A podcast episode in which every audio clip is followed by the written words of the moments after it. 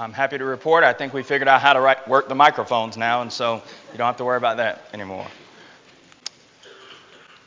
When I was in high school, I ran the two mile, and like many young track athletes, especially distance runners, the epitome of successful track running, at least in the United States for a long time, was the young miler from Oregon by the name of Steve Prefontaine.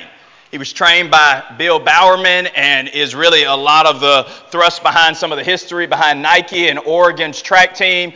And he was known for his relentless determination. He would often frustrate Bowerman, his coach. Bowerman would say, Steve, you've got to get out there and pace yourself. You're going to burn yourself out if you start so fast. And Prefontaine's response was often, Coach, listen, I'm going to work the race out in such a way that in the end, it'll be a pure guts race. And if it is, I'm the only one who can win it. He shattered records. He overcame so much, and his life was cut down tragically in an early part of his life through a car accident. But many people know Steve Prefontaine because his name still hangs in the rafters and in many of the record books in our country. You think about physical races and the fact of one individual being the winner in the end and getting across, then you think about the Christian race, and it's a race that not only everyone can compete and succeed, but in which we all must. Think about the millions of people who've been immersed down through history. I believe Jesus Christ is the Son of God, allowing their body to be immersed in water and rising to walk in newness of life only shortly thereafter or sometimes in the distant future to make shipwreck concerning their faith, like Hymenaeus and Alexander, 1 Timothy 1 18 and 19. Or maybe false doctrine or some other spiritual hobby horse gets the best of them, and as a result, they can never recover and get back on track. Longfellow said, the art of beginning a thing is great, but greater is the art of finishing.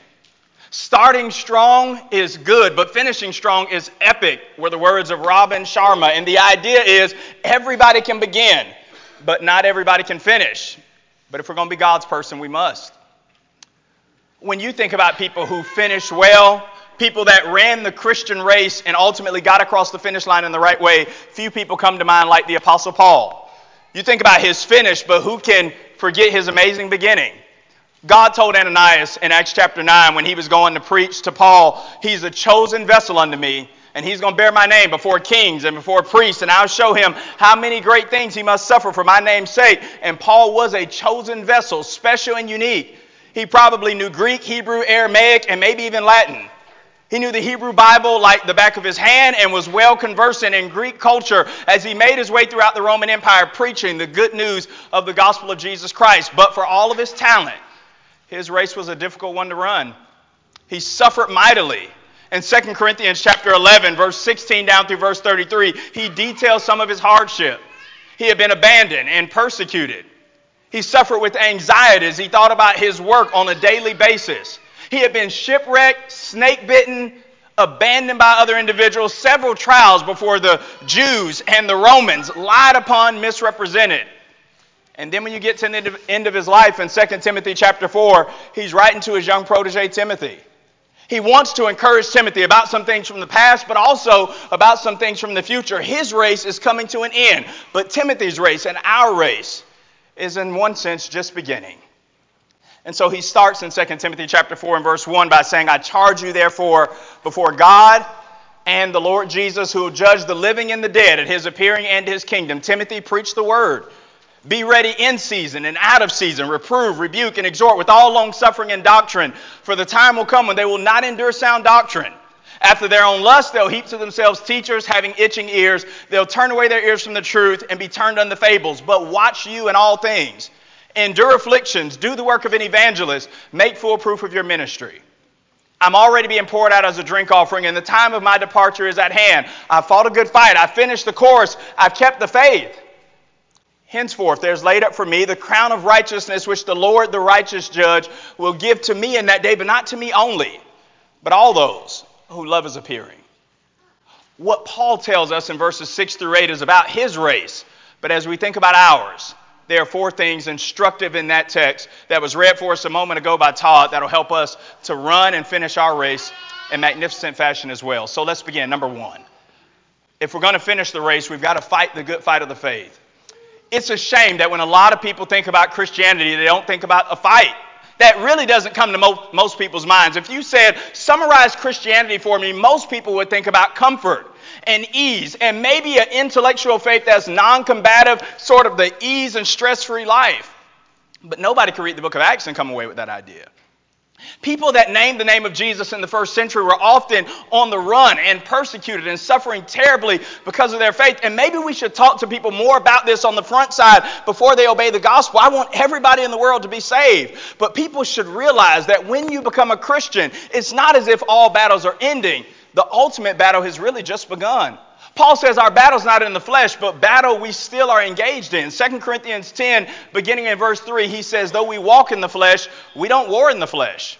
The weapons of our warfare are not carnal, but mighty through God to the pulling down of strongholds. It's our responsibility to bring every thought and imagination into captivity to Christ. And you know what that's called? That's called a fight. It's going to be a battle in order to do that. And so God equips us. Ephesians chapter 6, 10 through 18, we read about the Christian armor. Why do you need armor? Because you're in a battle. Paul says God gives it to us so that we can withstand all of the wiles or the strategies of the devil. Mike Tyson, the famous fighter or the famous biter, however you size that up, however that works out for you, I guess he's known for both. He said everybody has a plan when they get into the ring until they get hit. They're going to punch like this and swing like this. And then finally, when they get hit, they weren't planning on that. They break out into a wild swing, like maybe two schoolgirls on a ball field. He says, Listen, they weren't prepared. God says, You're going to get hit. Get ready. Life's going to hit you hard, but I've equipped you. Be prepared. Fight the good fight of faith. Be prepared for combat. You remember what Jesus prayed in John 17 and verse 15. I pray not that you would take them out of the world, but instead keep them from the evil one who's in the world because it's a battle. I love Paul's terminology. He says, I fought a what fight? A good fight. Evidently, there's a bad fight, and Paul had fought that before. When Paul was on the road to Damascus before he met the Lord, he retells this in Acts 26. And in Acts 26 and verse 14, Jesus says to him, Saul, Saul, why do you persecute me? It's hard for you to kick against the goads or the pricks. He was fighting against what he knew to be right. And every one of us whether it's been for a short amount of time or longer in duration, every one of us has fought the bad fight. Lived in rebellion toward God, or maybe been in the church and lived sort of a double life and weren't all that we should have been. That's the bad fight. Paul says take that same energy, that same tenacity, and wage the good warfare. 1 Timothy 1 and verse 18 engage in the fight for eternal life and be the good soldier in Christ Jesus. 2 Timothy chapter 2 and verse 3. Engage in the good fight. We were once servants of the prince of the power of the air, and we walked according to the course of the world, and we did the things he wanted us to do, but he's saying you've got to do something different now, and that involves fighting the good fight of faith. Notice verse 6 again. I'm already being poured out as a drink offering. Paul's life could be offered up to God with thanksgiving because Paul had done what God wanted him to do and he had lived his life right. This idea of being poured out as a drink offering, it goes back to the Old Testament. In Numbers 15 and verse 5, there was this idea of when you offer up a sacrifice to God, if you really want to put icing on the cake, you pour out some wine, you pour out a drink to say, God, I appreciate you. And just like this drink is poured out, so is my life. Paul could say that about his. Timothy, I'm already being poured out because I've fought the good fight. If we would finish the course, it's to the degree that we learn how to fight. There are some things in our lives worth fighting for, like holiness. Kevin DeYoung, in his book, The Hole in Our Holiness, says, In the same spirit in which we run in full speed toward holiness is to that same degree that we're running toward God. Because God is holy. Leviticus 11 and verse 44, 1 Peter 1 15 and 16. You be holy in all your conduct because God's holy. But listen, the world is not going to provide the conditions for you and me to make living holy lives easy. We sometimes look at the news and we say, I can't believe what the world's coming to. It's coming to exactly what God said it would. This is the devil's world in a sense, John 14 and verse 30. And so, if we're going to be holy people, we shouldn't expect fair weather circumstances, everybody and everything to cooperate with us. We should expect a fight, the fight for our lives. You want to overcome temptation, things you wrestle with and struggle with? I do. I'm tired of wrestling with the same things. But Paul says, you've got to fight the good fight. We've got to fight the good fight concerning spiritual apathy. Sometimes we say, you know what, I'm here, but I'm really not. Fight against spiritual apathy. Romans 12 and verse 11. Not sluggish in business, but fervent in spirit and in zeal, serving the Lord. Sometimes a person comes to worship assemblies and Bible classes, and if they're honest, they say, Listen, I'm not getting anything out of this. I'm kind of checked out. I'm going through the motions. That spirit, that feeling is not going to disappear. You've got to fight against it. You've got to invest spiritually and say, I'm going to fight the good fight. I'm going to fight to give God my undivided attention, and I'm going to make myself get something out of this. I'm going to put something into it and see it's the truest realities in the world. It does apply to my life. I've just got to rewire my thinking to make sure that I see it that way. I've got to fight for my marriage. We talk a lot about unscriptural marriage, and rightly so, but we also should fight for our marriages so that we don't settle for low quality marriage, which God is equally against. And in Ephesians 5 22 to 32, Paul says, Husbands and wives have responsibilities and roles, and you've got to fulfill those to the good and glory of God. But we've got to fight for our marriages. The devil hates marriage. Genesis chapter 3, he enters the garden, yes, to destroy the human family, but first, to destroy God's first institution, which is marriage. Fight the good fight for your children. Ephesians 6 and verse 4 says, Bring them up in the nurture and the admonition of the Lord. You think the world's going to help us do that? Cooperate with us. Make it easy to teach them the truths of everlasting life. You're going to have to fight for it. Your children are going to be engaged in other hobbies. Nothing wrong with that. But if you think, well, you know what? They're going to make sure that the schedules for those things always coincides with the things of God. It's not going to happen. We're going to have to make some hard decisions and say, we're fighting the good fight. We're in a spiritual battle, and we're going to prioritize spiritual things. For my own personal devotion, I'm going to redeem the time because the days are evil, Ephesians 5:16. And sometimes this one means doing less so that I can do it better. This may mean reading less of the Bible so that I can read the parts that I'm reading deeper and really let it sink in and change me, slowing down so that I can really drink, drink deeply from the well of spiritual things. Fight for my place and involvement in the church.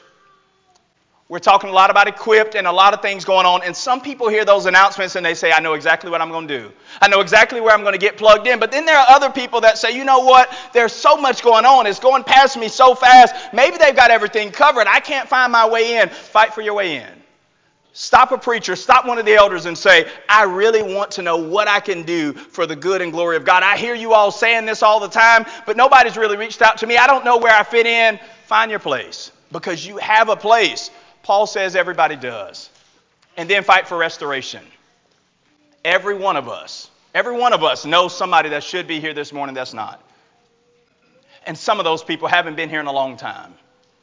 And sometimes we've tried, hey, we tried to restore them. Galatians 6, 1 and 2 says, restore them in the spirit of meekness and consider yourself lest you also be tempted.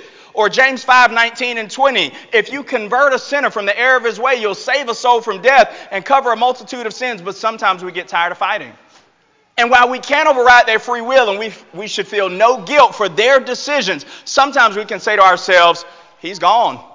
She's gone. They're not coming back. And we can just accept that that's the case, and we don't have God's permission to accept it. We've got to fight for restoration, restoring individuals in our families and our friend circle. We know that they're lost. And Paul says to Timothy at the end of his life, when he's finishing his race, I've fought a good fight. And there are some things in our lives that are just simply worth fighting for that we shouldn't surrender. Now, here's number two be sure to cross the finish line. I fought a good fight. I finished, the old King James says, I finished the course. Your translation may say, I finished the race. Paul's saying that because in a few moments, maybe not too long from when he wrote the end of this letter, he knows execution's coming for him. Paul's earthly life is soon to end. And so Paul could say about his Christian life, he's finished the race. But as he writes to Timothy, Timothy's race wasn't over. And as we read the words this morning, our race isn't over. And so we've got to make sure if we're going to finish the race, get across the finish line. How do you run a race? Some people say, I don't run anywhere, right? Well, listen, if you want to run a race of any kind, you run it one step at a time. Jude says in Jude 20, building yourselves up in your most holy faith. It's one step. It's growing in the grace and in the knowledge of Jesus Christ, not jumping in the grace, but growing. 2 Peter 3:18. One step at a time. Get across the finish line. Jesus encouraged his disciples, listen, Christianity is going to be about bruises and battles and hurdles and hardship, but if you can just finish, it's going to be great. You'll be hated by all men for my name's sake, but the one that endures to the end will be saved. Matthew 10, verse 22. Fear none of the things you'll suffer. Be faithful even in the face of death. I'll give you a crown of life. Revelation 2:10. What are those passages about? They're about making sure you finish no matter what. And he would often encourage people to count the cost. Be sure you really want to do this before you get into it. You don't want to get halfway into this and then quit. Which one of you intending to build a tower doesn't sit down first and count the cost whether he has sufficient means to finish? Lest after he's laid the foundation and he's not able to finish, others begin to mock and say, This man began to build and was not able to finish. Or which one of you, intending as a king to go to war, doesn't sit down first and consider whether he's able with 10,000 to meet him that comes against him with 20,000, less why he's a great way off? He has to send delegations asking for terms of peace. Jesus says, So likewise with all of you. Whosoever they be of you that doesn't abandon everything that he has can't be my disciple. Luke 14, 28 through 33. Get across the finish line and don't quit until you do. Think about all the things that tried to impede Paul's progress in being able to say what he says at the end of his life. We talked about some at the beginning of this lesson, but think about some other things that Paul went through that if he would have let them, they would have stopped him from being able to say, I finished the race. There were many. As soon as Paul became a Christian, they wanted to kill him, and he had to be let down in the night in a basket to escape the city. Acts 9 23 through 25. He was on the run from, for his life as soon as he received eternal life as a Christian. When he went to preach in Lystra, some people received the message, but Acts 14 and verse 19 says they stoned him and left him for dead outside the city. When Paul was in prison in Rome the first time, there were other people that started preaching Christ. But in Philippians 1 12 through 18, he says, Some were preaching Christ of envy and strife because they wanted to make my life more miserable. They tried to hurt Paul. Paul says, As long as Christ is preached, I rejoice. Look right there in 2 Timothy, though. Go to chapter 1 and verse 15. Paul spent the most time in his ministry, more than he spent anywhere else in the city. He spent more, time in Asia than anywhere else over three years was spent preaching and teaching in Asia. But when he opens up 2 Timothy chapter 1 and verse 15, notice what the text says. All those in Asia have turned away from me. Everybody had quit Paul. Flip back over to chapter 4. And in verse 10, his co-worker Demas had abandoned him, but not just Demas. Think about all the people that Paul worked with and drop down to chapter 4 and verse 16. The first time Paul was on trial for his life in verse 16 of chapter 4, he says, At my first offense, nobody stood with me. All forsook me. I pray to God that it's not laid to their charge. Notwithstanding, the Lord stood with me and strengthened me, that by me the preaching might be fully known. And I was rescued out of the mouth of a lion. And God will preserve me to his heavenly kingdom, he says in verse 18. So many things got in Paul's way, and Paul persevered. And I'm saying that to say, you can persevere too. I don't know what your list is. Maybe you weren't let down in a basket and everybody hadn't abandoned you, but you've got a list. You've got a list right now of things that if you let them, they'll cause you to hang up your running shoes. You'll quit the race. And Paul's saying, I finished the race. You can get across. Turn your Bible to Hebrews chapter 12 and notice at least two things that get in our way. One of these is obvious, the other one we sometimes skate past. But in Hebrews chapter 12 and verse 1, the Hebrew writer says, after chapter 11, you remember all of these people were faithful, all of these people are examples. But in chapter 12, verse 1, he says, Since we're surrounded by so great a cloud of witnesses, let us lay aside every weight and the sin that does so easily ensnare us, and let us run with patience the race that's set before us. Notice in chapter 12 and verse 1, he mentions two things. One of those is sin, and we know sin will ensnare us and slow us down. But the second thing he mentions are these weights. What are the weights? Evidently, the weights aren't the sin because Paul mentions them separately. The weights are just the trivial things of life. There are some small things, little things, that if we let them, they'll get in our way. Lay aside sin. Okay, I know I should do that. I'm a Christian, but also lay aside some weights. Lay aside petty and small, trivial things that we just let get in our way all the time. No man that is a warrior entangles himself as a soldier in affairs of this life. 2 Timothy 2 and verse 4. Get those things out of the way and run the race. So you can say, like Paul, I finished. Nobody believed in the grace of God more than the Apostle Paul. He knew God was working with him. But in 2 Timothy chapter 4 and verse 7, it's personal. You catch those personal pronouns. I fought a good fight. I finished the course. I've kept the faith. Why keep drilling it down that way? Because he's saying to Timothy, I've done my part. But Timothy, I can't run your race. When we lived in Florida, a friend of ours, his son played high school football and he was real good. He ended up now he plays college football for Texas A&M. But I remember when they played the state championship game, they were the Lakeland team and they played a team from around the Miami area and we went to the state championship game with them. The team from Miami, well, they're from Fort Lauderdale. They're called St. Thomas Aquinas. They're always in the football state championship in Florida. This year, they had several former NFL players as their coaches people that played for the Miami Dolphins, Jason Taylor, some other guys. And when we got to the game, one of the fans from the Lakeland side was heckling the team from Miami as they were warming up, saying different things. And he was calling out to some of the coaches, one of which was Jason Taylor. He used to play defensive end for the Miami Dolphins. And he said, Jason, it doesn't matter that all you guys are over there. You can't play for these boys tonight. They've got to play the Lakeland High School Dreadnoughts. He says, You can't suit up and play for them. They got to play their own game. And he was right. And Lakeland beat them. The point was, it doesn't matter how many superstars you got over there in the box, the players are going to have to get on the field and play. And Paul's saying to Timothy, I can't run for you. I fought a good fight. I finished my race, but you've got to finish yours. And that's true for every one of us. You've got to run your race. Your mom might have run hers, your dad might have run his, your spouse may be running theirs. You've got to be able to say, I finished my race. Because as much as Christianity involves camaraderie and fellowship and a team atmosphere, there is a sense in which it's also very individual. Every one of us must give account of himself to God, Romans 14 and verse 12. And so if you want to finish the race, be sure that you get yourself across the finish line. Now, here's number three hold on to the faith. I fought a good fight, I've finished the course, and now Paul says, I've kept the faith. Faith in the New Testament is sometimes used in one of two different ways. Sometimes faith means you read about faith in the Bible and it's about your trust in God. 2 Corinthians 5 and verse 7. We walk by faith, not by sight. That means we walk by our trust in God. Even though we can't see Him, we fully trust Him, and that's what we use to get through in this life. Or Hebrews 11 and verse 1. Faith is the substance of things hoped for, the evidence of things not seen. But there are other times when faith in the Bible means the teaching of New Testament Christianity, sound doctrine. Like when Paul says there's one Lord, what's next? One faith and one baptism. That's not your personal trust in God. That faith there, that is the truth of New Testament Christianity, or Jude 3. Contend earnestly for the faith. So it could be one of those two things. Here's my question Which one is Paul talking about in 2 Timothy 4 and verse 7? When Paul says, I've kept the faith, does Paul mean he kept his personal confidence in God or he held on to the truth of New Testament Christianity? Which one is it? And what if it's both? If Paul means, as he writes to Timothy at the end, I've kept the faith, I've kept my personal confidence in God, he means even though I'm about to die, I still believe him. You see, Christianity is an intellectual religion. Yes, there's study and there's thinking, but it also involves a childlike trust. And if we're not careful, we can learn a lot about God and we can lose that innocence.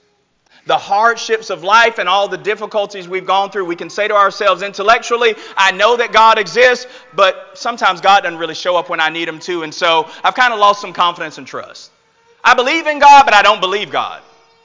Paul said in Acts 27 when he was on the boat, you remember when they're going through the shipwreck, I believe God that it will be, things will happen just like they were told to me. And he trusted God. We talk a lot about apologetics, especially with our teens and our young folks, and we say, hey, here's how you know God exists. Here are the proofs. You need to believe in God, but we also need to believe God. That involves faith and confidence and trust to say, I believe God's going to help me.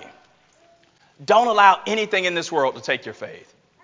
Sometimes people say, I used to believe in God, but you know, I got into science, and let me tell you listen, all science points back to the grand scientist, which is Almighty God. Sometimes people let doubt get to them and they lose their faith. I can't know everything, so I've given up being able to know anything. Sometimes it's discouragement. Things haven't gone my way for so long, I've just lost my way. I give up altogether. Paul says, I've kept the faith. But what if, on the other hand, Paul's talking about the doctrine? Paul's saying, I've kept the faith. Paul would be saying there, I haven't quit. I hold to the truth. Notice some of the things that in Paul's last letter he still believed. Go to 2 Timothy chapter 1 at the end of Paul's life, Paul didn't get soft and start saying, well, maybe I'm wrong about all of this. Maybe I'm wrong about Christianity. Paul still believed. 2 Timothy chapter 1 and verse 10, he still believed that salvation was only in Christ. He said that he brought life and immortality to light through the gospel. He still believed that as an old man at the end of his life. Look at chapter 2 and verse 8. At the end of Paul's life, he still believed in the resurrection. He said, Jesus Christ was raised from the dead. He's from the seed of David according to my gospel. At the end of Paul's life, he still believed in the resurrection. Look at chapter 3 in 2 Timothy and notice verse 16 and verse 17. At the end of Paul's life, he still believed the Bible was more than just a book about fairy tales. All scripture is given by the inspiration of God and is profitable for doctrine, reproof, correction. He still believed that. And we need to believe it too. If we want to finish our race, we've got to make sure that we continue to keep our faith. Kyra De Stefan, they don't know, the authorities don't know how or why she and her boyfriend named Gregory were up on this hill in Pennsylvania but they know they failed. Last year, right about this time, February 2022, he died unfortunately as a result of his injuries, but they ran up on the scene and there was Kyra and she was hanging on by a branch. By a branch. They were surprised that she had been there. They didn't know how long she had been. They later found out she fell some 300 feet and she was hanging on by this branch. Once they were over the shock of the fact that there she was hanging, they were fearful that she might not be able to hang on long enough for them to get to her, but they were able to. They got down to her, they were able to latch on to her and ultimately pull her to safety. use this cliche all the time such and such, or maybe this thing is hanging on by a thread. But for Kyra, it was serious. It wasn't just a cliche, it was the difference between life and death. She was hanging on by a thread, and it saved her life. That branch did. Sometimes when we think about holding on to the faith in our minds, we think that means the person who's courageous, passing spirit with flying colors with ease. But what if that's not true? What if holding on to the faith involves stumbling, falling, failing, barely getting by, but still getting by? In Christianity, barely making it is still making it. If we hold on by a thread, and it's a divine thread, we still win. 1 John 5 and verse 4 says, Your faith is the victory that overcomes the world. If it is the divine branch that we hold on to of Jeremiah 23 and verse 5, we're still successful. And our ability to do so or our failure to do so is all the difference between everlasting life or eternal death. Paul says, I've gone through so much and I was close to quitting on several occasions, but I've held on to the. Here's the last thing. If we do, we'll receive a crown. Now, Prefontaine said when he would talk about running, I'm going to work the race out in such a way that in the end, I'll be the only one that can win. Aren't you glad Paul didn't say that? I fought a good fight. I finished the course. I've kept the faith. There's a crown for me. Sorry for the rest of you guys. Beat you to it. Paul says it's for everybody. Henceforth, there's laid up for me the crown of righteousness, which the Lord, the righteous judge, will give me in that day, but not to me only, but all those who love his appearing. Paul says it's for everybody.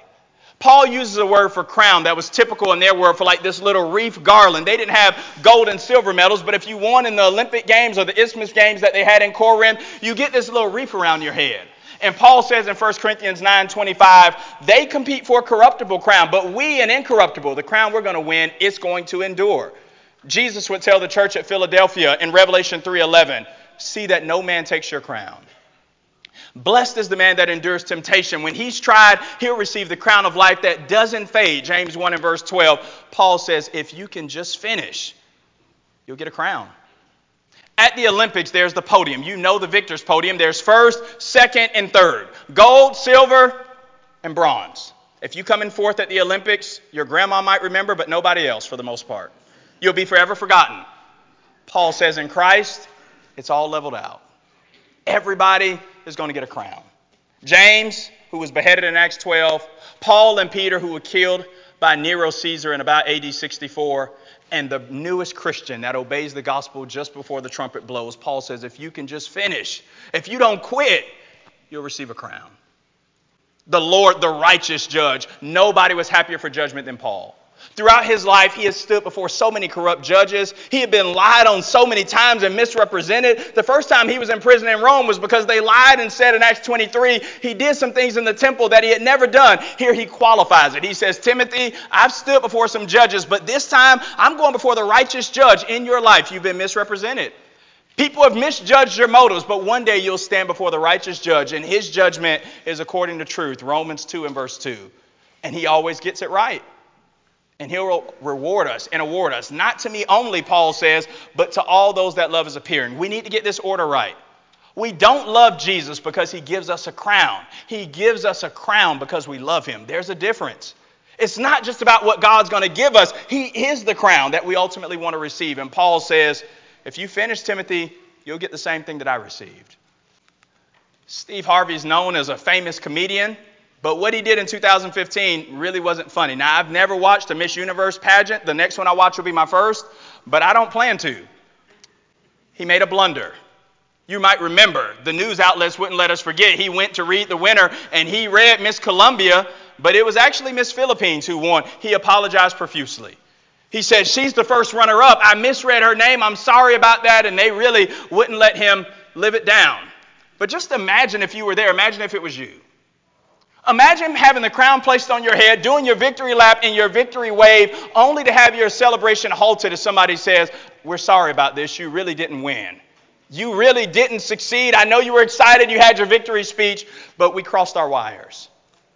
And imagine being on the other side, hanging your head in defeat and thinking, I've lost, I'm a loser, all my work's down the drain. And in a moment's notice, hearing, hey, we've mixed it up. You actually won. You thought you lost, but come up front and receive your reward. That is the great reversal that'll take place in the judgment. So many people right now are not running the race at all. And they believe that they're winners.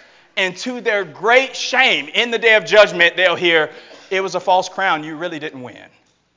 I know you thought you were successful, but you weren't. And then there are others right now suffering mightily and terribly, and they say, I feel like a loser. All my work's in vain. The Christian life really isn't profitable. And in the day of judgment, they'll find out what we already know. The world often announces the wrong winners.